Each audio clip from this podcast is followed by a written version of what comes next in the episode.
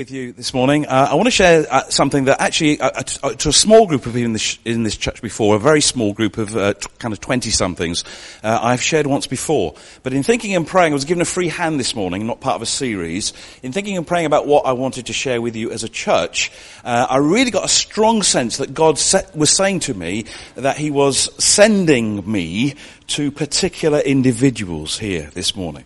So I, I, really sense that I have come, the strange man from Inverness, I have come to be with you specifically for some individuals. This is not so much a word for the church, although we can all benefit from the word of God, of course, but this is a word for some individuals here, and I'll just make it clear that when I finish speaking, we'll get an opportunity to pray uh, with those individuals that this word particularly fits. So it's a word for all of us, but particularly I feel God saying, uh, Peter, I am sending you for individuals here this morning, and, and you, you, need to hear uh, this word and respond to this word. So if you have your Bibles with you, you'll find it helpful uh, to refer to them in whatever form it is that you are using your Bible these days. I am still on the old old-fashioned paper version.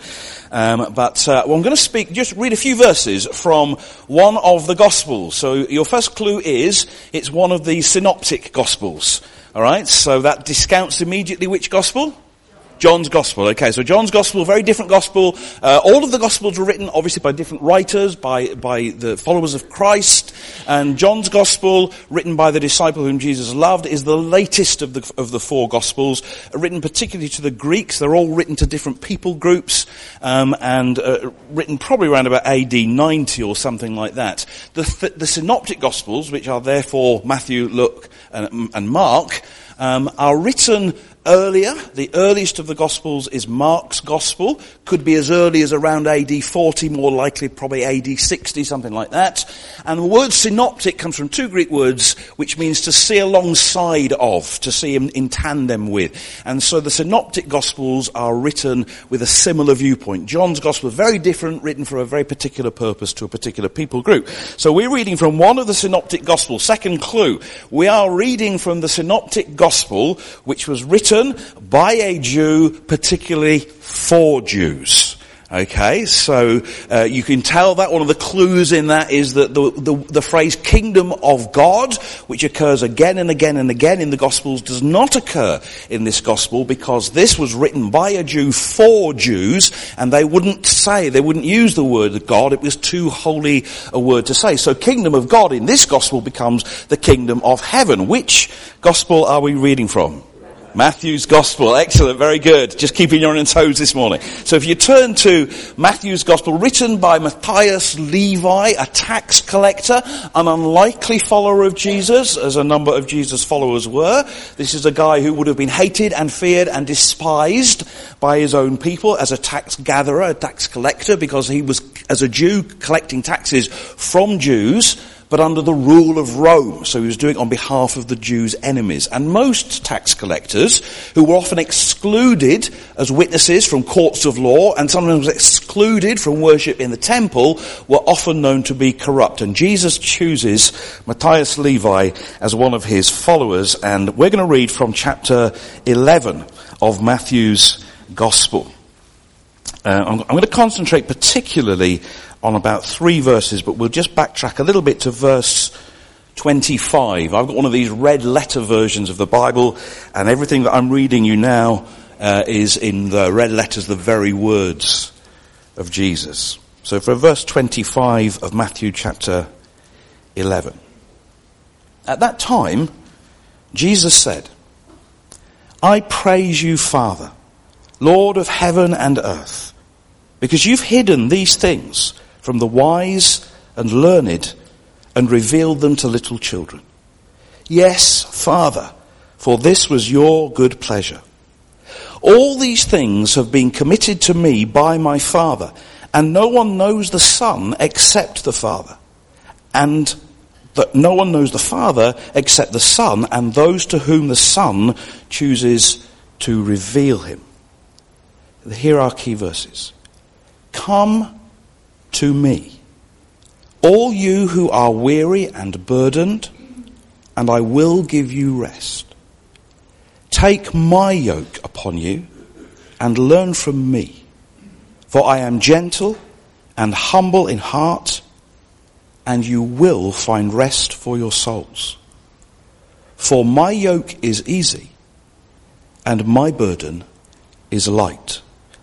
I want to just read those last three verses again. In fact, would you, would you just help me as I read the, the scriptures publicly over you? Would you just close your eyes as I read these verses and let the words themselves, the truth of God born by the Spirit, let them seep into your heart, into your mind, into your soul, into your spirit. Come to me, all you who are weary and burdened, and I will give you rest. Take my yoke upon you and learn from me, for I am gentle and humble in heart, and you will find rest for your souls. For my yoke is easy and my burden is light.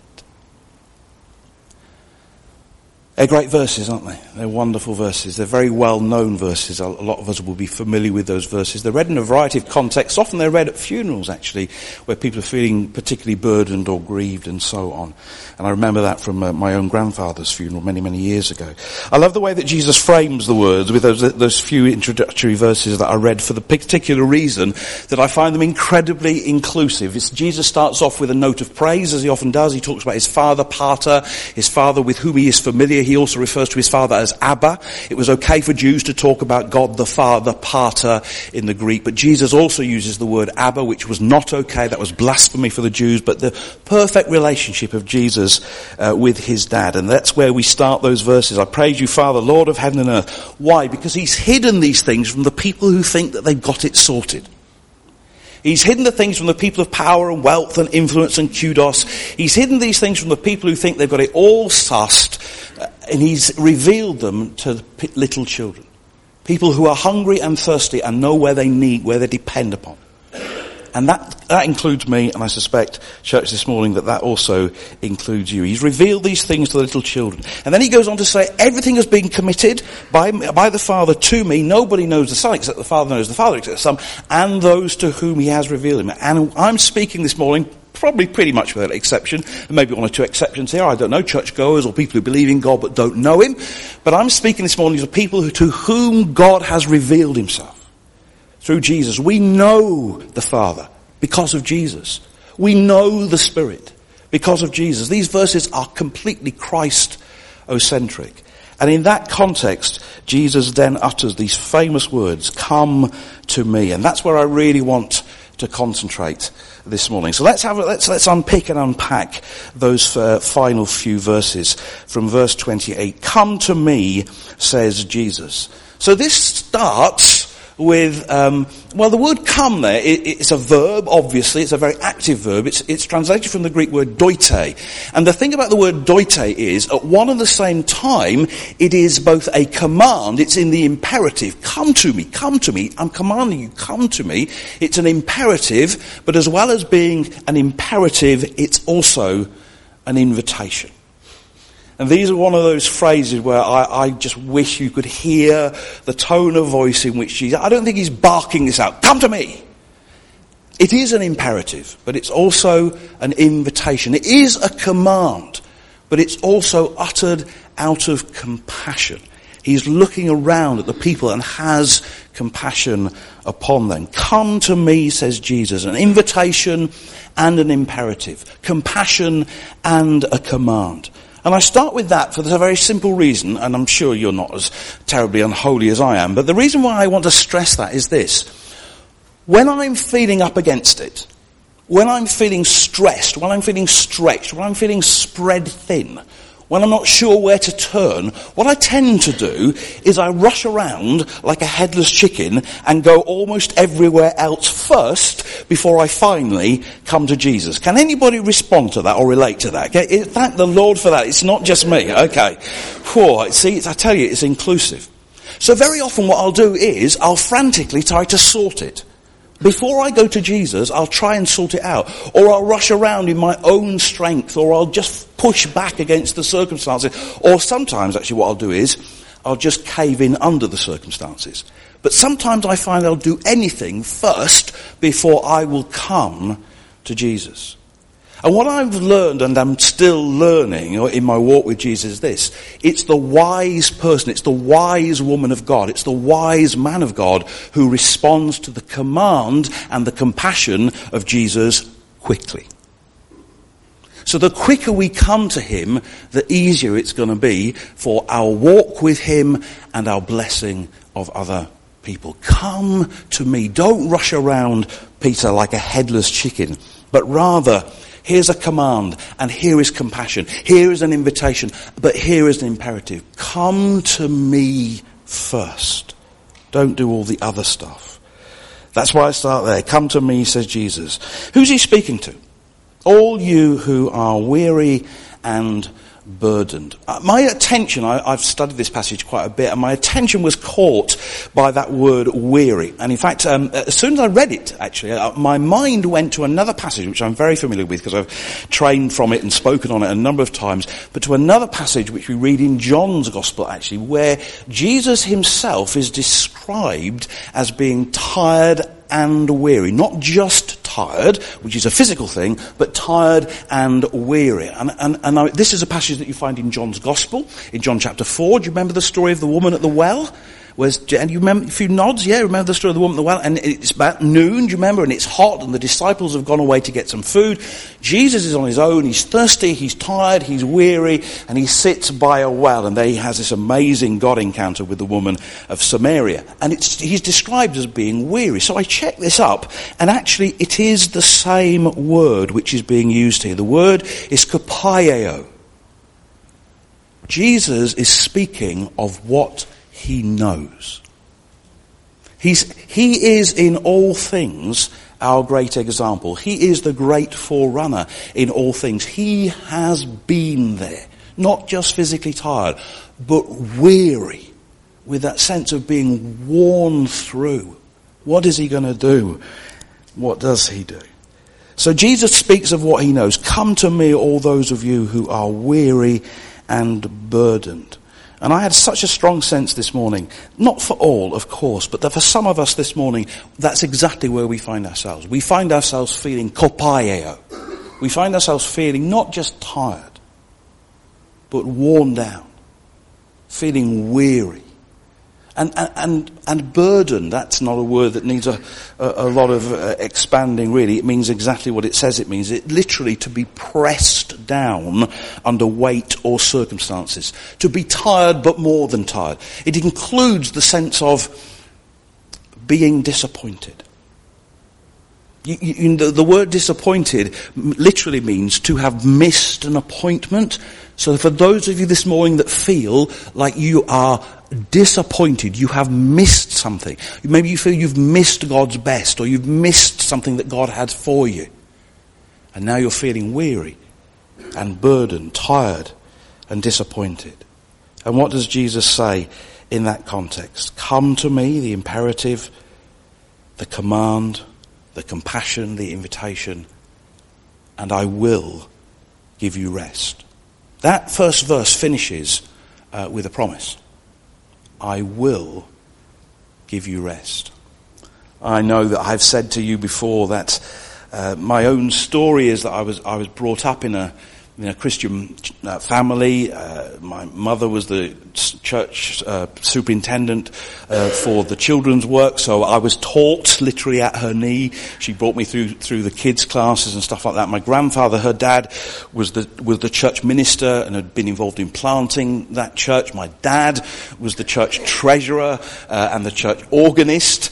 Uh, and in the early days, the organ was one that you pumped. I, I, one of my jobs as a young lad was to stay. Yeah, I really am that old. Was to stand behind the organ and pump this thing so that my dad could play uh, the hymns on the organ. And I was brought up with that kind of, uh, with all of that um, as a background. So I, I, kind of I understand uh, from that early day uh, the things of God. And then I, I, I, encountered God through the Holy Spirit when I was 19 years old, which radically revolutionized my life. And, and everything that I believed up here dropped into my heart here. And I started trying to live for Christ from 19 years old, uh, all those years ago, 43 years ago now. And in 43 years of following Jesus as closely as I can, as fast as I can, as responsive as I can, I'm 43 years, I've let Jesus down loads and loads of times. I've let him down by accident, and I've, if I'm honest with you, I've let him down deliberately. I have sinned. I'm not proud of that, but I'm not ashamed of it either, because I've met his grace, and I've been forgiven. And I've let him down loads of times, but never once in 43 years of following Jesus as hard as I can, as close as I can, never once has he let me down. Never once has he reneged on a promise. And this verse finishes with a promise. Come to me and I will. I will give you rest. And my promise to you this morning in the name of Christ is this, that if I'm describing you, that you feel weary, you feel spread thin, worn down, disappointed and tired, come to Jesus this morning. And his promise is that he will give you rest. He has never let me down and he won't let you down either. Let's move on into that uh, next little verse there, verse 29. What does Jesus then go on to say? This is wonderful. Wonderful stuff on so many levels. Take my yoke upon you.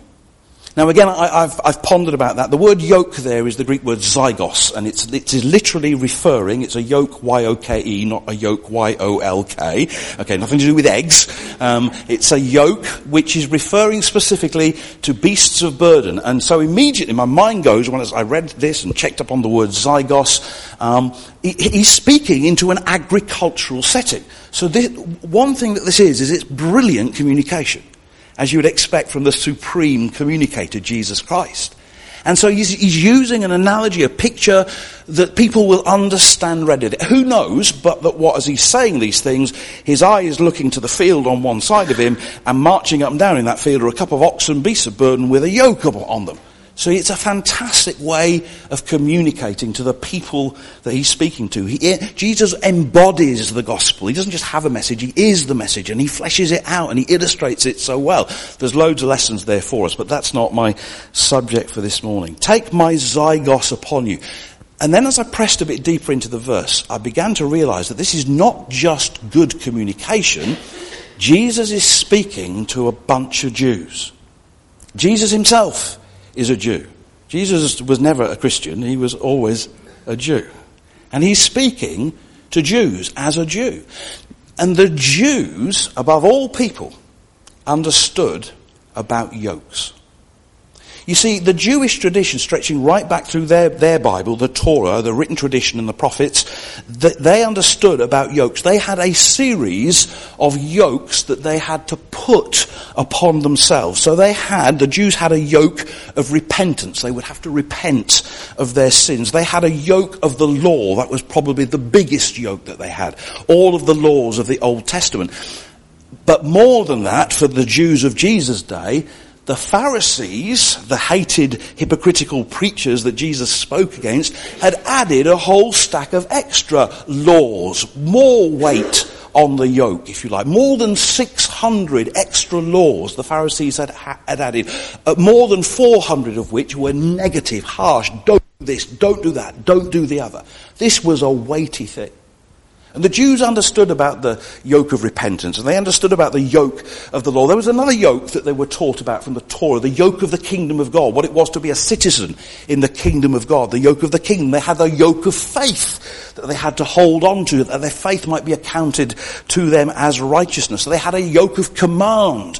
All of these yokes combined upon the Jew to produce weight and a sense of obligation and a sense of duty. Now, in that context, when we read this word zygos, and we realize it's an agricultural community, so it's good communication, but he's speaking to Jews, and he's talking about yokes, and they're going kind of, oh, yoke, yoke, okay.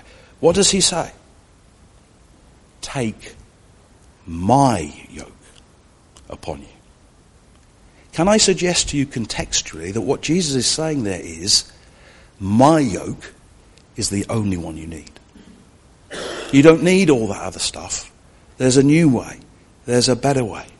Take my yoke upon you. All that you need is my yoke. Let that rest on your shoulders. Not all the other stuff of trying to do it and trying to be better and trying to make it happen and trying to earn it, trying to be good enough, trying to be committed enough. Take, stop for a moment. Shed those yokes and take my yoke upon you and learn from me, says Jesus. One of the things I, will often ask people that I'm mentoring is, um, what's the last thing that Jesus said to you? What's the last question that Jesus asked you? What's the last thing that you learned from Jesus? Every day is a school day. I get so frustrated with Christians who the last thing they learned was a book that they read three years ago or, the, or when they were baptized in the Holy Spirit or when they were baptized in water or when they were first converted. Every day is a school day and Jesus says, learn, learn from me. Didache, learn, be disciple, be shaped from me, says Jesus. Learn from me. Why? Because he's gentle and humble. Jesus is described in scripture as the meekest of men. He, he, he, actually compares himself to Moses, who is himself meek. He is gentle and he's humble. Jesus came, he makes this really clear. Jesus came not to be served, but to serve. My question for some of us this morning is this. Will you let him serve you? Will you let him carry your load? Or do you feel out of a sense of striving or a sense of inadequacy that actually you can't do that? My mind flicks to the story in John 13 of Jesus washing the disciples' feet and as he works his way down the line, impetuous, insecure, Peter always overwrought and overstated says, you're not washing my feet. I'm not worthy. I, I don't deserve it. It's not something that a servant would do in a household. Never mind you, Jesus. You're not washing my feet. And Jesus says, Peter, you don't understand. You pick stuff up. If you don't let me wash you, you have no power. You need to be clean. And Peter's response, oh, wash me all over, all that usual over the top typical stuff. How many of us are slow to come to Jesus when he invites us and commands us? Because we feel we're not worthy. Or we feel we've got to sort it first. We've got to get clean before we get clean. It's like having a bath before you have a shower. It's ridiculous. But rather we come to Jesus and we allow him to cleanse us. We allow him to serve us. Can we understand this morning that Jesus wants to take your load? Will you let him? Take my yoke upon you and learn from me, for I am gentle and humble in heart. And here, second verse of, of the three core verses ends in a promise.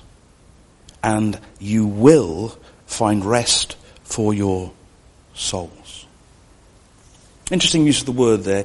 Uh, the word soul is the word psyche there in, in, in, the Greek, and that's used in various contexts. It's not always completely defined, but basically what Jesus is saying is that part of you which is not your body, which will not be destroyed by death, that part of you wherein lies your emotions, your desires, your hopes, but also your fears and your crushedness, your anxiety and your stress, your soul.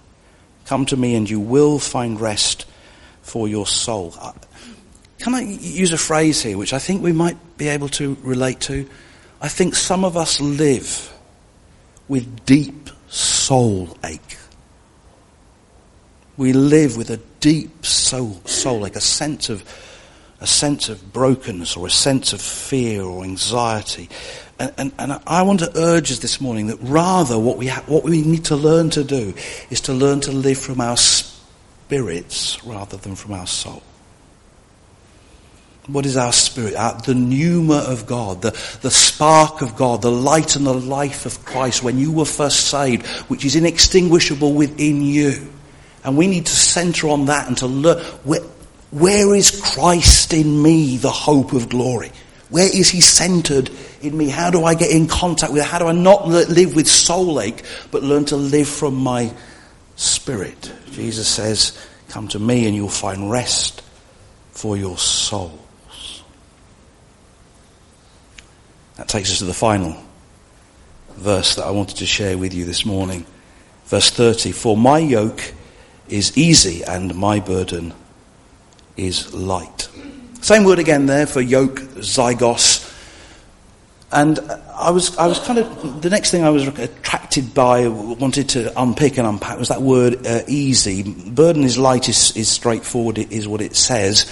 But I didn't really quite understand my yoke is easy. What is that about? The word that's used there is the word chrestos, Easy. My yoke is easy. And it's perfectly fine, of course it is, to translate that as easy. But literally, and in keeping with the picture of a yoke, the word means well fitted. My yoke is well fitted. So we're not really an agricultural community, are we? Where I live, we still are actually, although they tend not to plough the fields with oxen anymore. Um, but if you were to look at a yoke, you don't, the thing about a yoke is they're made of wood and you don't buy them off the shelf. So they are made for the animals that use them. And they are then fitted, literally, they are shaved and adjusted and altered. They are fitted to the contour of the body of the beast that pulls the yoke. And Jesus is saying, my yoke is Christos. It's well fitted. It fits for you. don't compare yourself with anybody else. It fits for you. It's been crafted. I know you intimately. Every, every little bit of bump and part of your being, says Jesus. I know you and my yoke is well fitted to you. The way it would work, I'm sure you know this, is in that day, in that age, maybe even in Jesus' visions, he uses these words, is two beasts of burden, usually oxen, would be yoked together with well fitted yokes. One of those beasts would be an older beast, more mature, wiser, used to the work, knowing the turf and the terrain. Uh, and the other beast would be a younger beast, which would be uh, full of energy and full of potential uh, and full of zeal, but would need some help. And the idea of the yoke is that it was the older beast, which is the analogy of Jesus in this case. That's the beast that would take the strain. That's the beast that would set the pace. Some of us rushing around trying to do things for God in our own strength that He never asked us to do. A well fitted yoke links us to Christ who takes the strain, who sets the pace, so that we can finish the race and not just start it. And not just finish the race, but finish the race well. Takes the strain, sets the pace, decides the direction that we go in, and above all else, the yoke, the zygos, holds the two beasts close together. It's about proximity. It's about intimacy. It's about Jesus leading with his purpose, with his plans, with his experience, with his power, and his yoke being well fitted. So, church, I think all of us can benefit from the truth of God's word. But I felt that God sent me this morning, this strange chap from Inverness, for some of you specifically. And that actually you have a sense of burden. You have a sense of being weary, pressed down, kopiao, spread thin. As I was praying about what that might look like for some of you, I, I felt God talk to me about. There were a couple of phrases. So people here um, who were tired of fighting, just weary, felt tired of fighting. People here struggling under fear, fear for the future, fear for your family, fear for finances, fear that are revolving around God's provision, fear for your home, literally, literally bricks and mortar of your home. People here uh, feelings uh, wrung out, spread thin like butter over too much toast, living with a sense of stress. Now we can all get stressed, but God has sent me to those this morning who are living under stress Literally, I felt God used the word, the phrase panic attack. People where that's taken them into a dark place with panic attack. And I want to use one other word that I've already alluded to. People here living with a sense of, of um, I've missed it. So I've missed an appointment with, in God's purposes. I am living with disappointment. And for those people this morning, I can only say that I believe God has sent me to you. That you might not come to me, but you might come to Jesus. And you might encounter Christ this morning in a fresh way. In a release. I, I, I prayed with a lass uh, just recently who needed a similar message, didn't get it, but a similar message. I prayed with her. She'd had terrible, terrible uh, tooth problems, like really bad tooth problems. Um, and it just worn her down. And uh, they prayed for her for healing in the church meeting that I was in about two weeks ago. And that was great, and God did a real work on the pain in her mouth and so on, which had been keeping her awake at night, so she was tired as well. But at the end of the meeting, I, I asked if she would mind if she'd come forward and I could pray for her. I said, I know you're tired, and I know that you've been in pain, so I know you need healing, and I know you need strength, but my sense is that you're also, and it's different, you're weary. And God needs to meet you in that. And so we prayed with her, and uh, I can't tell you how how Christ met with her by His Spirit. Uh, her whole face changed. Her, she cried a lot, but there were tears instead of pain. There were tears of cleansing, and her whole face lit up. It was like she glowed. It was Just wonderful. Come to me, not to Pete. Come to me, says Jesus, and I will give you rest. So, church, why don't we stand? If you're able, why don't we stand?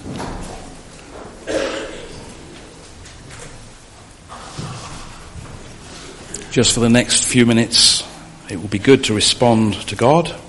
And if this word is not specifically for you, it will be good that you give away to people that it is for that which you have of God. So we're going to pray for one another. So Jesus, I pray right now that you'll move across this wonderful group of people by your Holy Spirit.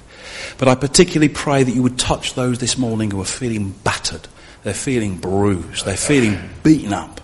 They have that sense of being worn out and weary, of carrying stuff they shouldn't carry and feeling unable to carry it for very much longer. They're tired of fighting. Those with stress and even with panic attacks. Those with that sense of that terrible sense of disappointment which leaves you bewildered and wondering where to go next because you feel you missed the direction. I pray for those in particular right now that by your Spirit you would touch them and you would give them through the conviction of your Holy Spirit the courage to respond to the command and the compassion of Christ who says, come to me all you who are weary and burdened, and I will give you rest.